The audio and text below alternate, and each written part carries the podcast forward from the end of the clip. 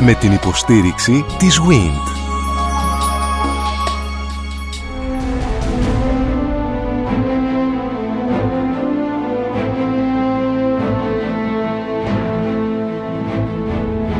Γνωρίζοντας την Ακρόπολη. Μια συναρπαστική σειρά ραδιοφωνικών ντοκιμαντέρ στον Sky 100,3. Με την εκπομπή αυτή κυρίες και κύριοι δεν γνωρίζουμε μόνο την Ακρόπολη. Δεν αποκτούμε γνώσεις μόνο για τον Παρθενώνα. Έχουμε την ιδιαίτερη τιμή ως Sky να παρουσιάσουμε στο κοινό όλους εκείνους τους ανθρώπους, όλο εκείνο το ανθρώπινο επιστημονικό δυναμικό που παράγει μεγάλη γνώση τόσα χρόνια που κρατούν τα έργα αναστήλωσης και συντήρησης στην Ακρόπολη. Σήμερα μαζί μας ο κύριος Τάσος Τανούλας, ο αρχιτέκτον κύριος Τανούλας, ο επικεφαλής του έργου αναστήλωσης των προπηλαίων. Κύριε Τανούλα, καλώς ορίσατε στον Sky. Ας υποθέσουμε ότι έχουμε ανηφορήσει από την Διονυσίου Αεροπαγίτου παίρνοντας το μονοπάτι και βρισκόμαστε μπροστά στην Ακρόπολη. Βλέπουμε αυτήν την μεγαλειώδη είσοδο και είμαστε έτοιμοι λοιπόν να την διαβούμε αφού προηγουμένως ανέβουμε αυτά τα μαρμάρινα σκαλιά, την απότομη κλίμακα. Και εκείνη τη στιγμή νιώθουμε λοιπόν ότι αντικρίζουμε αυτό το μεγαλειώδες αυτό το συγκρότημα κτηρίων που το ονομάσαμε προπήλαια. Γιατί είναι άραγε στον πληθυντικό; Και λέμε ταυτοχρόνως προπήλαια, αλλά εννοούμε μήπως τα προπήλαια του Πανεπιστημίου Αθηνών στην οδό Πανεπιστημίου, ακριβώς εκεί μπροστά στο Πανεπιστήμιο του Χάνσεν, υπάρχει κάποια σχέση μεταξύ τους; Ναι, βεβαίως υπάρχει κάποια σχέση, διότι και στην αρχαιότητα ο όρος προπήλαια αναφερόταν αρχικά ε, στον υπαίθριο χώρο μπροστά από το αρχαίο πρόπυλο το κτίριο δηλαδή που ήταν στην θέση των προπήλαιων πριν από τα προπήλαια. Τα προπήλαια όπως χτίστηκαν είναι ένα μεγαλύτερο κτίριο, επεκτάθηκε σε αυτή την υπαίθρια περιοχή και διατήρησε το όνομα. Ας μην ξεχνάμε βέβαια ότι όπως οργάνωσε τα προπήλαια ο Μνησικλής, ο αρχιτέκτονάς τους, είναι ένα σύνολο κτίριων, ένα αρχιτεκτονικό τοπίο θα μπορούσαμε να πούμε, οπότε δικαίως ε, εξακολούθησε να φέρει το όνομά τους στον πληθυντικό, τα προπήλαια και όχι το πρόπυλο πια. Λένε κύριε Τανούλα ότι τα προπήλαια είναι το κατεξοχήν αρχιτεκτονικό μνημείο στην Ακρόπολη με πολύ ιδιαίτερο ενδιαφέρον και ιδιαίτερη δυσκολία. Θα σας παρακαλούσα να μας δώσετε περισσότερες λεπτομέρειες. Καταρχήν, διότι τα προπήλαια δεν έχουν γλυπτική. Είναι μόνο αρχιτεκτονική και έπειτα είναι ένας αρχιτεκτονικός τύπος που δεν είχε προϋπάρξει σε τόσο σύνθετη μορφή τουλάχιστον. Ας πούμε, ο ένας ναός ήταν η εξέλιξη του προηγούμενου. Δηλαδή, ο Παρθενώνας είναι ένα θαυμάσιο κτίριο, ίσως το τελειότερο κτίριο στον κόσμο. Όμως δεν πάβει να είναι μια βαθμίδα στην εξέλιξη του κτηριακού τύπου που είναι ο ναός.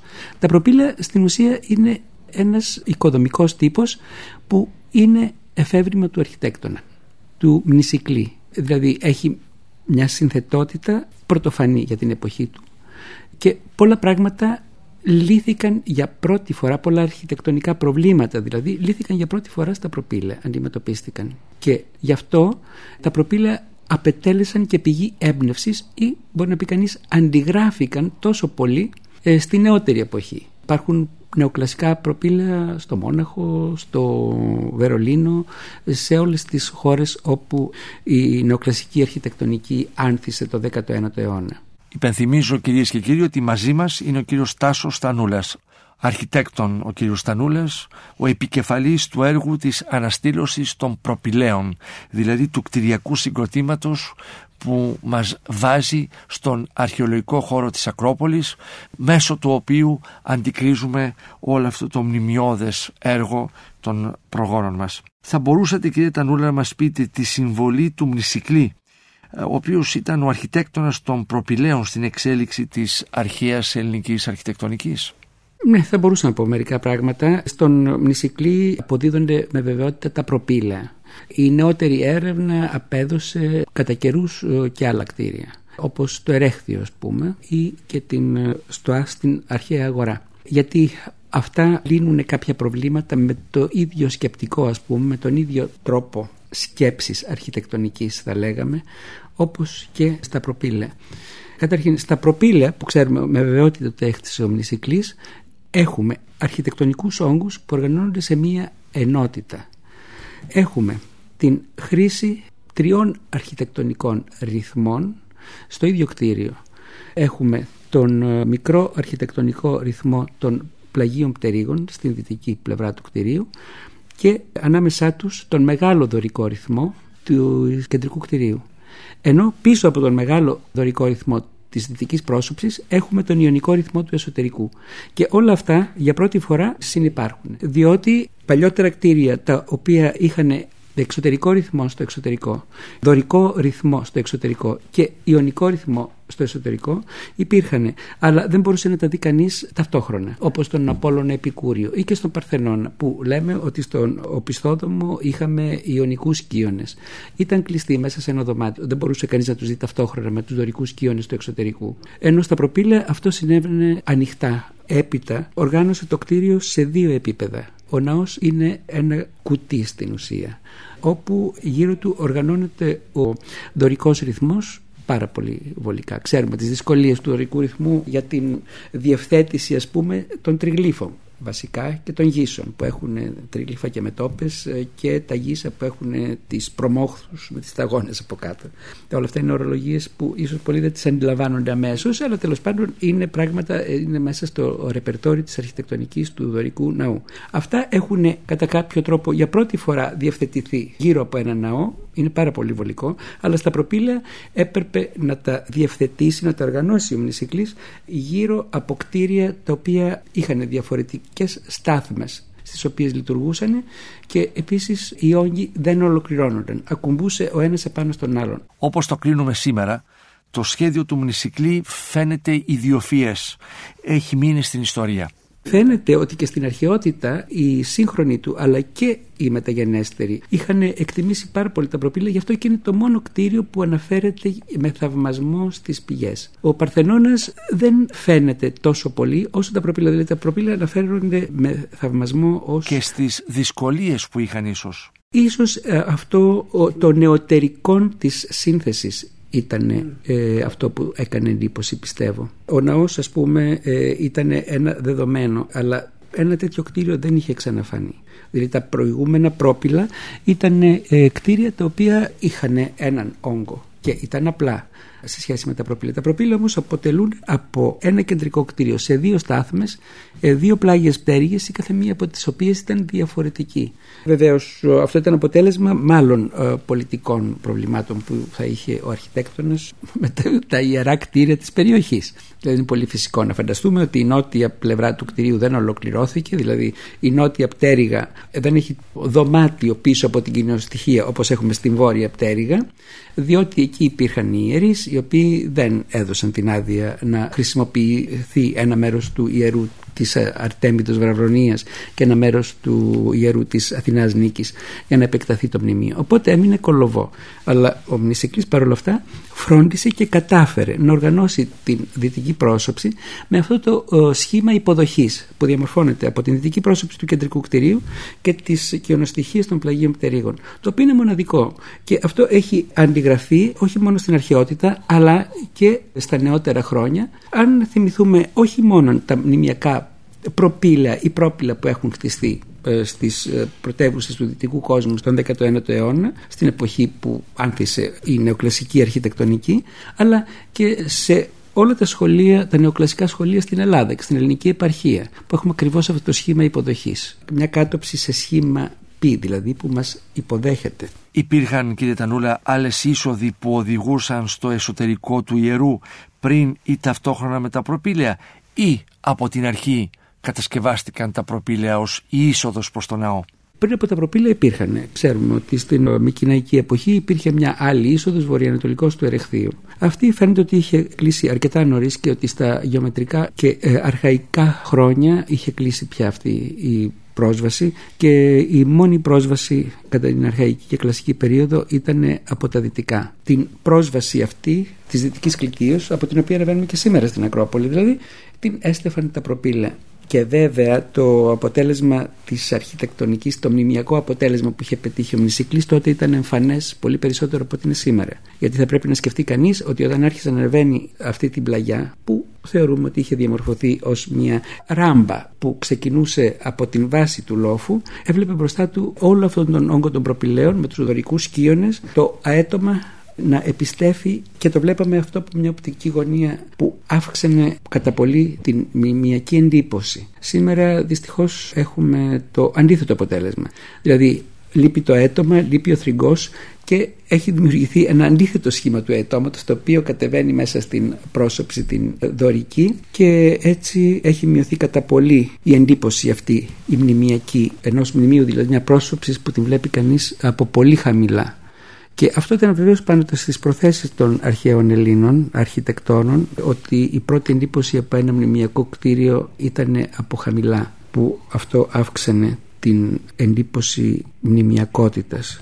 Η πρόσωψη που βλέπουμε σχεδόν ολόκληρη ε, σήμερα είναι η ανατολική πρόσωψη που έχουμε μια πλήρη κοινοστοιχεία, έναν σχεδόν πλήρη θρηγκό και περίπου το μισό αέτομα. Αλλά αυτό το βλέπουμε όταν κατεβαίνουμε από την κορυφή του βράχου και η πρόσωψη αυτή φαίνεται από ψηλά προς τα κάτω και δεν υπάρχει κρυπίδωμα, δηλαδή δεν υπάρχουν οι βαθμίδες οι οποίες ανυψώνουν την πρόσωψη από το έδαφος. Οπότε η πρόσωψη αυτή φαίνεται κατά κάποιο τρόπο βυθισμένη μέσα στο βράχο και δεν παρέχει την εντύπωση στον επισκέπτη που θα παρήχε η δυτική πρόσωψη ειδωμένη από πολύ χαμηλά.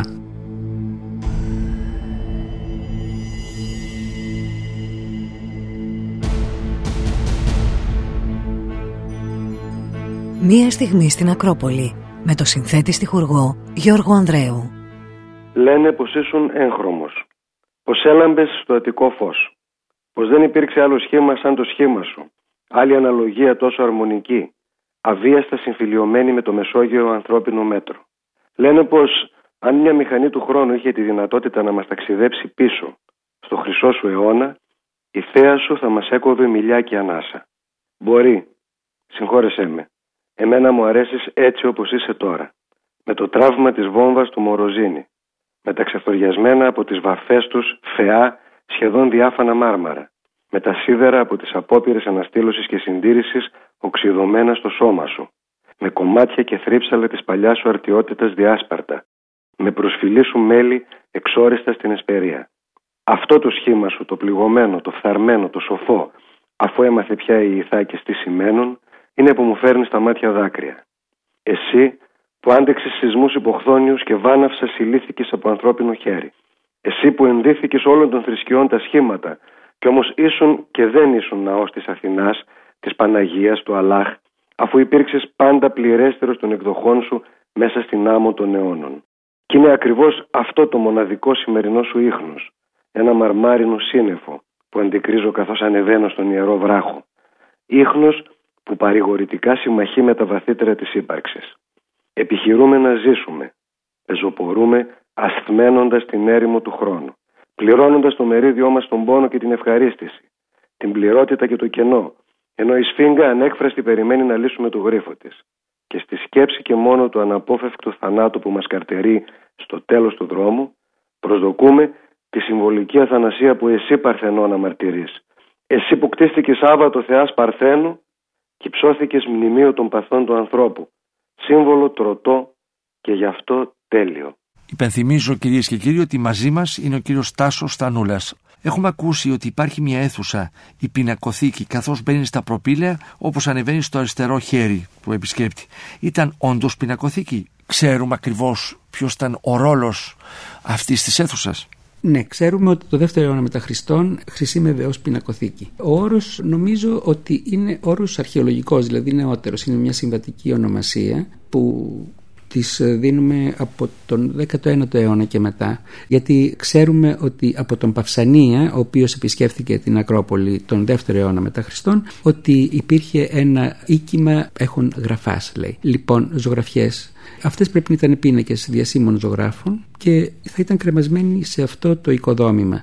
Η αρχική χρήση όμως αυτού του δωματίου δεν πρέπει να ήταν αυτή. Η άποψη που επικρατεί τα τελευταία χρόνια και αυτό το έχει εισηγηθεί ο Τραυλός στη δεκαετία του 70 είναι ότι είχε σχεδιαστεί αυτό το δωμάτιο ως εστιατόριο για τα ιερά γεύματα. Αυτό που λέμε λέσχη στα ιερά.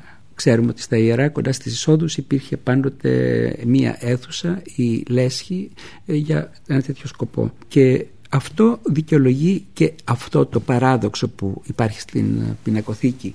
Ε, παράδοξο εντός εισαγωγικών βεβαίως. Έτσι έχει θεωρηθεί από το 19ο αιώνα ότι η διευθέτηση της εισόδου στον θηραίο τοίχο αλλά και των παραθύρων που βρίσκονται αριστερά και δεξιά της πόρτας είναι τοποθετημένα ασύμετρα μέσα στον τοίχο. Αυτό έχει προκαλέσει πολλές συζητήσεις, έχουν γραφτεί πολλά πράγματα πάνω σε αυτό. Αλλά η απάντηση του τραυλού έχει πείσει τους περισσότερους ότι οφείλεται στο ότι χρησιμεύει ως εστιατόριο. Γιατί σε όλα τα εστιατόρια, επειδή μέσα στο εστιατόριο έπρεπε να τοποθετηθούν κατά μήκος των τείχων τα ανάκλυντρα για να εκμεταλλευτούν όλο το μήκος στην περιφέρεια των τείχων η τοποθέτηση της πόρτας έβγαινε ασύμμετρη. Προφανώς και στην νότια πτέρυγα, νοτίω ας πούμε, του κεντρικού κτηρίου, ο Μνησικλής σχεδίαζε να χτίσει ένα οικοδόμημα πολύ το συμμετρικό με την βόρεια πτέρυγα. Δηλαδή μια τρικιόνια κοιονοστοιχεία ανάμεσα σε παραστάδες και πίσω από την στόα αυτή ένα δωμάτιο όπως η πινακοθήκη, η λεγόμενη πινακοθήκη. Εν τούτης έχουμε μία πρόσωψη η οποία είναι απόλυτα συμμετρική με την ε, πρόσωψη της πινακοθήκης αλλά από πίσω το οικοδόμημα είναι πιο κοντό. Δηλαδή και η στοά τελειώνει πίσω από τον τελευταίο προς τα δυτικά κύωνα, δηλαδή δεν φτάνει στην δυτική παραστάδα και πίσω από την στοά δεν υπάρχει δωμάτιο. Όλα δείχνουν ότι ο Μνησίκλης σίγουρα θα είχε σχεδιάσει να χτίσει αρκετά περισσότερα. Δεν μπορούμε αυτή τη στιγμή να ξέρουμε ακριβώς πώς θα εξελισσόταν, αν μπορούσε να χτίσει κάτι, πώς θα είχε ολοκληρώσει αυτή την περιοχή του κτηρίου. Πάντως για να δώσει αυτή την κολοβή μορφή στην πτέρυγά του αναγκάστηκε να κάνει κάποιους συμβιβασμούς από τους οποίους βεβαίως προέκυψαν κάποιες λύσεις αρχιτεκτονικές οι οποίες είχαν επίδραση στην μελλοντική αρχιτεκτονική. Έτσι γίνεται βεβαίως με τα μεγάλα έργα τέχνης πάντοτε. Ότι και από τις δυσκολίες ένας πνευσμένος άνθρωπος μπορεί να διδάξει στους επόμενους πολύ σπουδαία πράγματα. Έτσι λοιπόν στην περίπτωση αυτή έχουμε την δυτική πρόσωψη του μνημείου όπως έχει προκύψει ένα άλλο παράδοξο για την αρχαία αρχιτεκτονική. Έχουμε μια πρόσωψη με κεντρικό στήριγμα, το οποίο είναι κάτι που δεν ε, εντάσσεται μέσα στην λογική της κλασικής αρχιτεκτονικής. Και όμως αυτό το οικοδόμημα, αυτή η λύση έχει εμπνεύσει τουλάχιστον ένα οικοδόμημα, το μνημείο του Θρασίλου στη νότια πλευρά της Ακροπόλης, στη νότια πλαγιά της Ακροπόλης επάνω από το θέατρο του Διονύσου. Εκεί έχουμε μία παρόμοια πρόσωψη με τρεις πεσούς και οριζόντια επίστεψη, οριζόντιο θρυγκό χωρίς αέτομα. Και θεωρούμε ότι αυτό είναι εμπνευσμένο από την δυτική πλευρά της νότιας πτέρυγας των προπηλαίων. Στον χώρο των προπηλαίων λίγο νοτιότερα υπάρχουν και άλλα διπλανά γειτονικά κτίρια. Ε, θα ήθελα και Τανούρα να μας πείτε ποια ήταν η σχέση των προπηλαίων με αυτά τα υπόλοιπα κτίρια της ε, Ακρόπολης. Ναι, τα προπήλαια έτσι κι αλλιώς είχαν τον ρόλο του διάμεσου ανάμεσα σε άλλες λειτουργίες της Ακροπόλεως. Έτσι κι αλλιώς ήταν το διάμεσο ανάμεσα στο μέσα και το έξω του ιερού και έπρεπε να εξασφαλίσουν και την επικοινωνία με τα υπόλοιπα κτίρια που γειτόνευαν. Έχουμε το ιερό της Αθηνάς Νίκης που ξέρουμε βέβαια το ναό της Αθηνάς Νίκης, της λεγόμενης Απτέρου Νίκης και φαίνεται ότι η Νότια Πτέρυγα στο τέλος χρησίμευε για την εξυπηρέτηση της επικοινωνίας, να είναι ως πρόσβαση δηλαδή προς την περιοχή της Αθηνάς Νίκης. Δεν αποκλείεται βεβαίως να υπήρχαν και κάποια ιερά αναθήματα που δεν ξέρουμε αν είχαν σχέση με το ιερό της Αθηνάς Νίκης ή με τα άλλα ιερά που ξέρουμε ότι υπήρχαν στην περιοχή. Γιατί υπάρχουν ας πούμε κάποιες τρύπες πάνω στον τοίχο οι οποίες προέρχονται από την αρχαιότητα. Δεν είναι μεταγενέστερες γιατί υπάρχουν πάνω στα μνημεία αυτά στην Ακρόπολη πάρα πολλά ίχνη από διάφορες εποχές. Ας πούμε λέμε ότι πρέπει να τα διαβάζει κανείς όπως ένα παλίμψιστο, δηλαδή όπως έναν πάπυρο που τον χρησιμοποίησαν σε πολλές περιόδους σβήνοντας και ξαναγράφοντας γιατί είναι ένα πολύτιμο υλικό και σήμερα η σύγχρονη παλαιογραφία τυπογράφοι, οι παπυρολόγοι μπορούν να διαβάσουν και να αποκαταστήσουν όλα τα προηγούμενα κείμενα. Το ίδιο μπορούμε ή οφείλουμε να κάνουμε εμείς ως μελετητές στον οικοδομικό ιστό των κτηρίων αυτών. Οι συγκεκριμένες εγκοπές στον τοίχο της Νότιας Πτέρυγας είναι της κλασικής ή ρωμαϊκής εποχής. Και είναι πιθανότατο ότι χρησιμεύαν για την ανάρτηση αφιερωμάτων. Δεν ξέρουμε αν αυτά κατά κάποιο τρόπο είχαν αναρτηθεί εκεί εξ αντανακλάσεως για ένα μακρύ ιερό που ήταν απέναντι όπως η Αθηνά νίκη ή εκτός του χώρου της Νότιας Πτέρυγας αλλά πάντως είναι πολύ πιθανό ότι ήταν και σε αυτή την περίπτωση ένα διάμεσο ανάμεσα στο είσοδο μια κοσμική περιοχή και τον χώρο του ιερού. Ας υποθέσουμε τώρα κύριε Τανούλα ότι ο επισκέπτης ε, πατάει σε εκείνο το ξύλινο δάπεδο που έχετε τοποθετήσει και βρίσκεται στην κεντρική διάβαση των προπηλαίων. Αν σηκώσει κανείς το κεφάλι του, ψηλά θα δει αυτή την πανέμορφη δουλειά που έχει γίνει στην οροφή αυτού του κτηρίου. Αυτή είναι μια από τις πολλές ιδιαιτερότητες των προπηλαίων. Το προπηλαίο δεν έχει ένα νέο δάπεδο. Έχει, το δάπεδο του κόβεται στη μέση ακριβώς από αυτή την περιοχή που την καλούμε συμβατικά κεντρική διάβαση και από την οποία σώζεται το ιστερορωμαϊκό δάπεδο. Ιστερορωμαϊκό εννοούμε δηλαδή γύρω στο τέλος του 3ου αιώνα ή του 4ου αιώνα.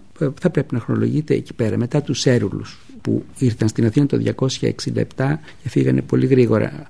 Και το δάπεδο αυτό όπως έχει αποκατασταθεί ή μάλλον όπως έχει επισκευαστεί εκείνη την περίοδο έχει μια βαθμιδωτή μορφή με μαρμάρινες πλάκες σε δεύτερη χρήση. Κάπως παρόμοια μορφή θα πρέπει να έχει και παλιότερα. Στην κλασική εποχή, δηλαδή όταν τέλειωσε τα προπήλωμα της μπορεί να ήταν μια απλή ράμπα με πατητό χώμα ή χαλίκι, αλλά πάντως πολύ γρήγορα θα πρέπει να αντικαταστάθηκε το αρχικό δάπεδο με μια μαρμάρινη πλακόστρωση βαθμιδωτή και η οποία θα είχε την κλίση συμβατή με την κλίση της μεγάλης ράμπας δυτικός των προπηλαίων που έφτανε ως το δυτικό άκρο της δυτικής λιτίος της Ακροπόλεως. Γιατί υπήρχε η κεντρική διάβαση; Θεωρούμε ότι υπήρχε για να μπορούν να περνάνε από εκεί τα ζώα που πήγαιναν τη ζωή των Παναθηναίων και γιατί δεν θα μπορούσαν να ανέβουν φυσικά τις μεγάλες βαθμίδες της κρυπίδας. Αν η κρυπίδα της δυτικής πλευράς ήταν συνεχής, δεν νομίζουμε τα ζώα θα μπορούσαν να ανέβουν αυτές τις βαθμίδες. Έτσι λοιπόν η κεντρική διάβαση έμεινε και η βασική δίωδος προς το εσωτερικό της Ακρόπολης μέχρι το τέλος του Μεσαίωνα μέχρι την περίοδο της Φραγκοκρατίας συγκεκριμένα την περίοδο των Ατσαγιόλη τον 15ο αιώνα μετά Χριστόν οπότε οι Ατσαγιόλοι κλείσαν το κεντρικό κτίριο για να το χρησιμοποιήσουν ως αίθουσα υποδοχής του παλατιού το οποίο είχαν εγκαταστήσει μέσα στα προπύλα και για πρώτη φορά η είσοδος στην Ακρόπολη έπαψε να γίνεται διαμέσου της κεντρικής διόδου των προπυλαίων. Ξέρετε, ένα άλλο ερώτημα που έρχεται στο μυαλό του ανθρώπου είναι το εξής. Όταν επισκέπτεσαι τα προπήλαια, καταλαβαίνεις ότι αυτό το κτίριο δεν είναι ολόκληρο, είναι ημιτελές. Έχει όμως και αυτήν την μοναδική θέση στην ιστορία της αρχιτεκτονικής.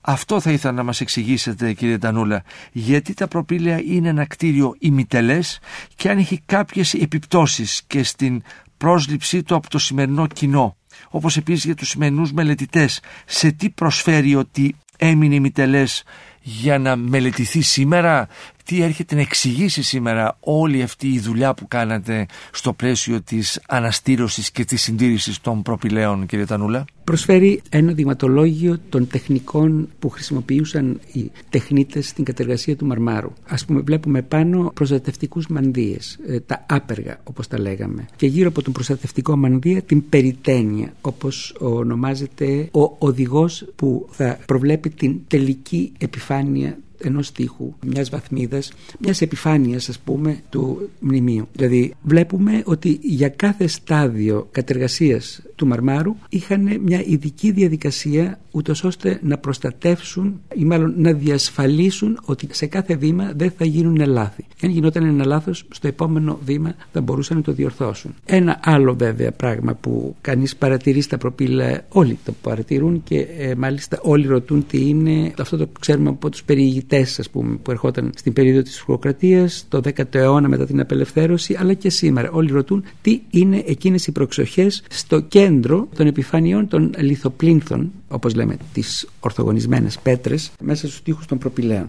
Εμείς τους ονομάζουμε αγκώνες. Και πρέπει να εξηγήσει κανείς ότι αυτό είναι ένα τελευταίο κατάλοιπο του αρχικού απέργου που ήταν το υλικό το οποίο είχε ένα σημαντικό πάχος όταν ο λίθος εγκατέλειπε το λατομείο για να έρθει στην Ακρόπολη και πριν ανέβει η λιθόπλυνθος όπως λέμε τον κάθε λαξευμένο λίθο πριν η λιθόπλυνθος ανέβει στη θέση της μέσα στον τοίχο απολαξευόταν οι επιφάνειες και ο αγκώνας έμενε διότι χρησιμεύε κατά τη διάρκεια της οικοδόμησης της μεταφοράς και της οικοδόμησης δηλαδή καταρχήν από εκεί γινόταν η ανάρτηση με σχοινιά των λίθων και μετά θα είχε βοηθητικές χρήσεις κατά τις μετακινήσεις ή την μετακίνηση των κτιστών ας πούμε των οικοδόμων επάνω στο μνημείο. Φυσικά αν το κτίριο είχε τελειώσει όπως ο Παρθενώνας όλα αυτά θα είχαν εξαφανιστεί και δεν θα γνωρίζαμε ίσως με τόση σαφήνεια όλα αυτά τα στάδια κατεργασίας του λίθου. Βεβαίως το ότι δεν έχει ολοκληρωθεί στο συνολικό του σχέδιο είναι ένα άλλο πρόβλημα το οποίο προκαλεί συζητήσεις μεταξύ των επιστημόνων. Βεβαίως για το πώς θα μπορούσε να είναι η κάθε λεπτομέρεια η οποία δεν είναι στη θέση της. Και αυτό είναι ένα πολύ ενδιαφέρον πεδίο γνωσιολογικό. Γιατί τα προπήλαια είναι ένα κτίριο ημιτελές; Για χρόνια πίστευε κανείς κάτι το οποίο ίσως εξακολουθεί να ισχύει, ότι η αιτία ήταν ο Πελοποννησιακός πόλεμος. Τα προπήλαια ξεκίνησαν το 437 π.Χ., ο Πελοποννησιακός πόλεμος ξεκίνησε το 432. Και λέμε ότι μετά δεν επαναλήφθηκαν οι εργασίες στα προπήλαια. Παρατηρώντας όμως τις μορφές του κτηρίου που έχουν εκτιστεί και μπορώντας να διαγνώσει κανείς, ας πούμε, τις προβλέψεις του αρχιτέκτονα, δηλαδή το επόμενο ή μεθεπόμενο βήμα που θα μπορούσε να κάνει μετά από αυτό, βλέπει ότι ο Μνησικλής είχε καταλάβει ότι για πολλούς λόγους δεν θα ολοκλήρωνε το κτίριο. Ξέρουμε ότι το είχε πάρει απόφαση για πολλά τμήματα. Για κάποια άλλα τμήματα καταλαβαίνουμε ότι ήλπιζε ότι στο τέλος θα προχωρούσε. Πρέπει να δεχτούμε ότι αυτό εντάσσεται σε μια πολιτική των Αθηνών τα τελευταία χρόνια πριν από την έκρηξη του πολέμου, από το άνοιγμα του πολέμου του Πελοποννησιακού που είχε αρχίσει να βαραίνει πολύ ατμόσφαιρα στις σχέσεις με την Σπάρτη. Επίσης προφανώς υπήρχε και οικονομική δυσπραγία πολιτικά προβλήματα όπως υπάρχουν και σήμερα μεταξύ των κομμάτων και των ε, διαφόρων εμπλεκομένων. Και ξέρουμε ότι κάποια στιγμή οι Αθηναίοι είχαν πάρει προφανώς την απόφαση να κλείσουν τα έργα στην Ακρόπολη και ο Μνησικλής φρόντισε να μαζέψει το έργο στα προπήλαια. Γι' αυτό βλέπουμε ότι σε κάποιες περιοχές αλλάζει ο τρόπος κατεργασίας του μαρμάρου ή κάποιες λύσεις δείχνουν μια σχετική βιασύνη ή κάποιους συμβιβασμούς οι οποίοι δεν είναι μορφολογικά ας πούμε συνεπείς με την υπόλοιπη γλώσσα του μνημείου. Αυτές οι ιδιαιτερότητες στην αρχιτεκτονική των προπηλαίων σας προκάλεσαν δυσκολίες στη μελέτη αποκατάστασης του κτηρίου; Οι ιδιορυθμίες των προπηλαίων ε, από μια άποψη θα δυσκόλευαν τους μελετητές αν δεν υπήρχαν αρκετά στοιχεία να αποκαταστήσουν περιοχές που δεν σώζονται. Ευτυχώς πολύ μεγάλο μέρος του υλικού υπάρχει στη θέση του και θα μπορούσε να πει κανείς ότι ακριβώς οι ιδιαιτερότητες των διαφόρων μερών των προπηλαίων μας βοηθάνε να εντάσσουμε θράψματα και μικρά ακόμα συγκεκριμένες περιοχές ακριβώς γιατί στις πολλές περιοχές του κτηρίου που έχουν ιδιαίτερα χαρακτηριστικά μπορούμε να αναγνωρίσουμε ακριβώς από που προέρχεται ένα κομμάτι. Ενώ αν ας πούμε σε ένα ναό που η πρόσωψη γύρω γύρω έχει όμοια χαρακτηριστικά θα ήταν ίσως πιο δύσκολο να αποδώσουμε ένα θράψμα αν δεν υπάρχουν τεκτονικά στοιχεία που με ασφάλεια να υποδεικνύουν τη θέση του. Σήμερα κυρίες και κύριοι ακούσαμε τον κύριο Τάσο Τανούλα. Ο κύριος Τανούλας είναι αρχιτέκτον, ο επικεφαλής αυτού του μεγάλου έργου της αναστήλωσης των προπηλαίων όπου προπήλαια αυτή η μνημειώδης είσοδος προς τον Παρθενώνα. Εάν σας άρεσε το ραδιοφωνικό ντοκιμαντέρ που μόλις ακούσατε μπείτε στο sky.gr κάθετος podcast και γίνετε συνδρομητής. Περιμένουμε όμως και τα σχόλιά σας ή ακόμα καλύτερα την κριτική σας στα iTunes. Η δική σας κριτική στα iTunes θα βοηθήσει και άλλους Έλληνες σε όλο τον κόσμο να ανακαλύψουν τα νέα podcasts του Sky και να γνωρίσουν την ιστορία μας. Κυρίες και κύριοι, γεια σας. Με την υποστήριξη της WIND.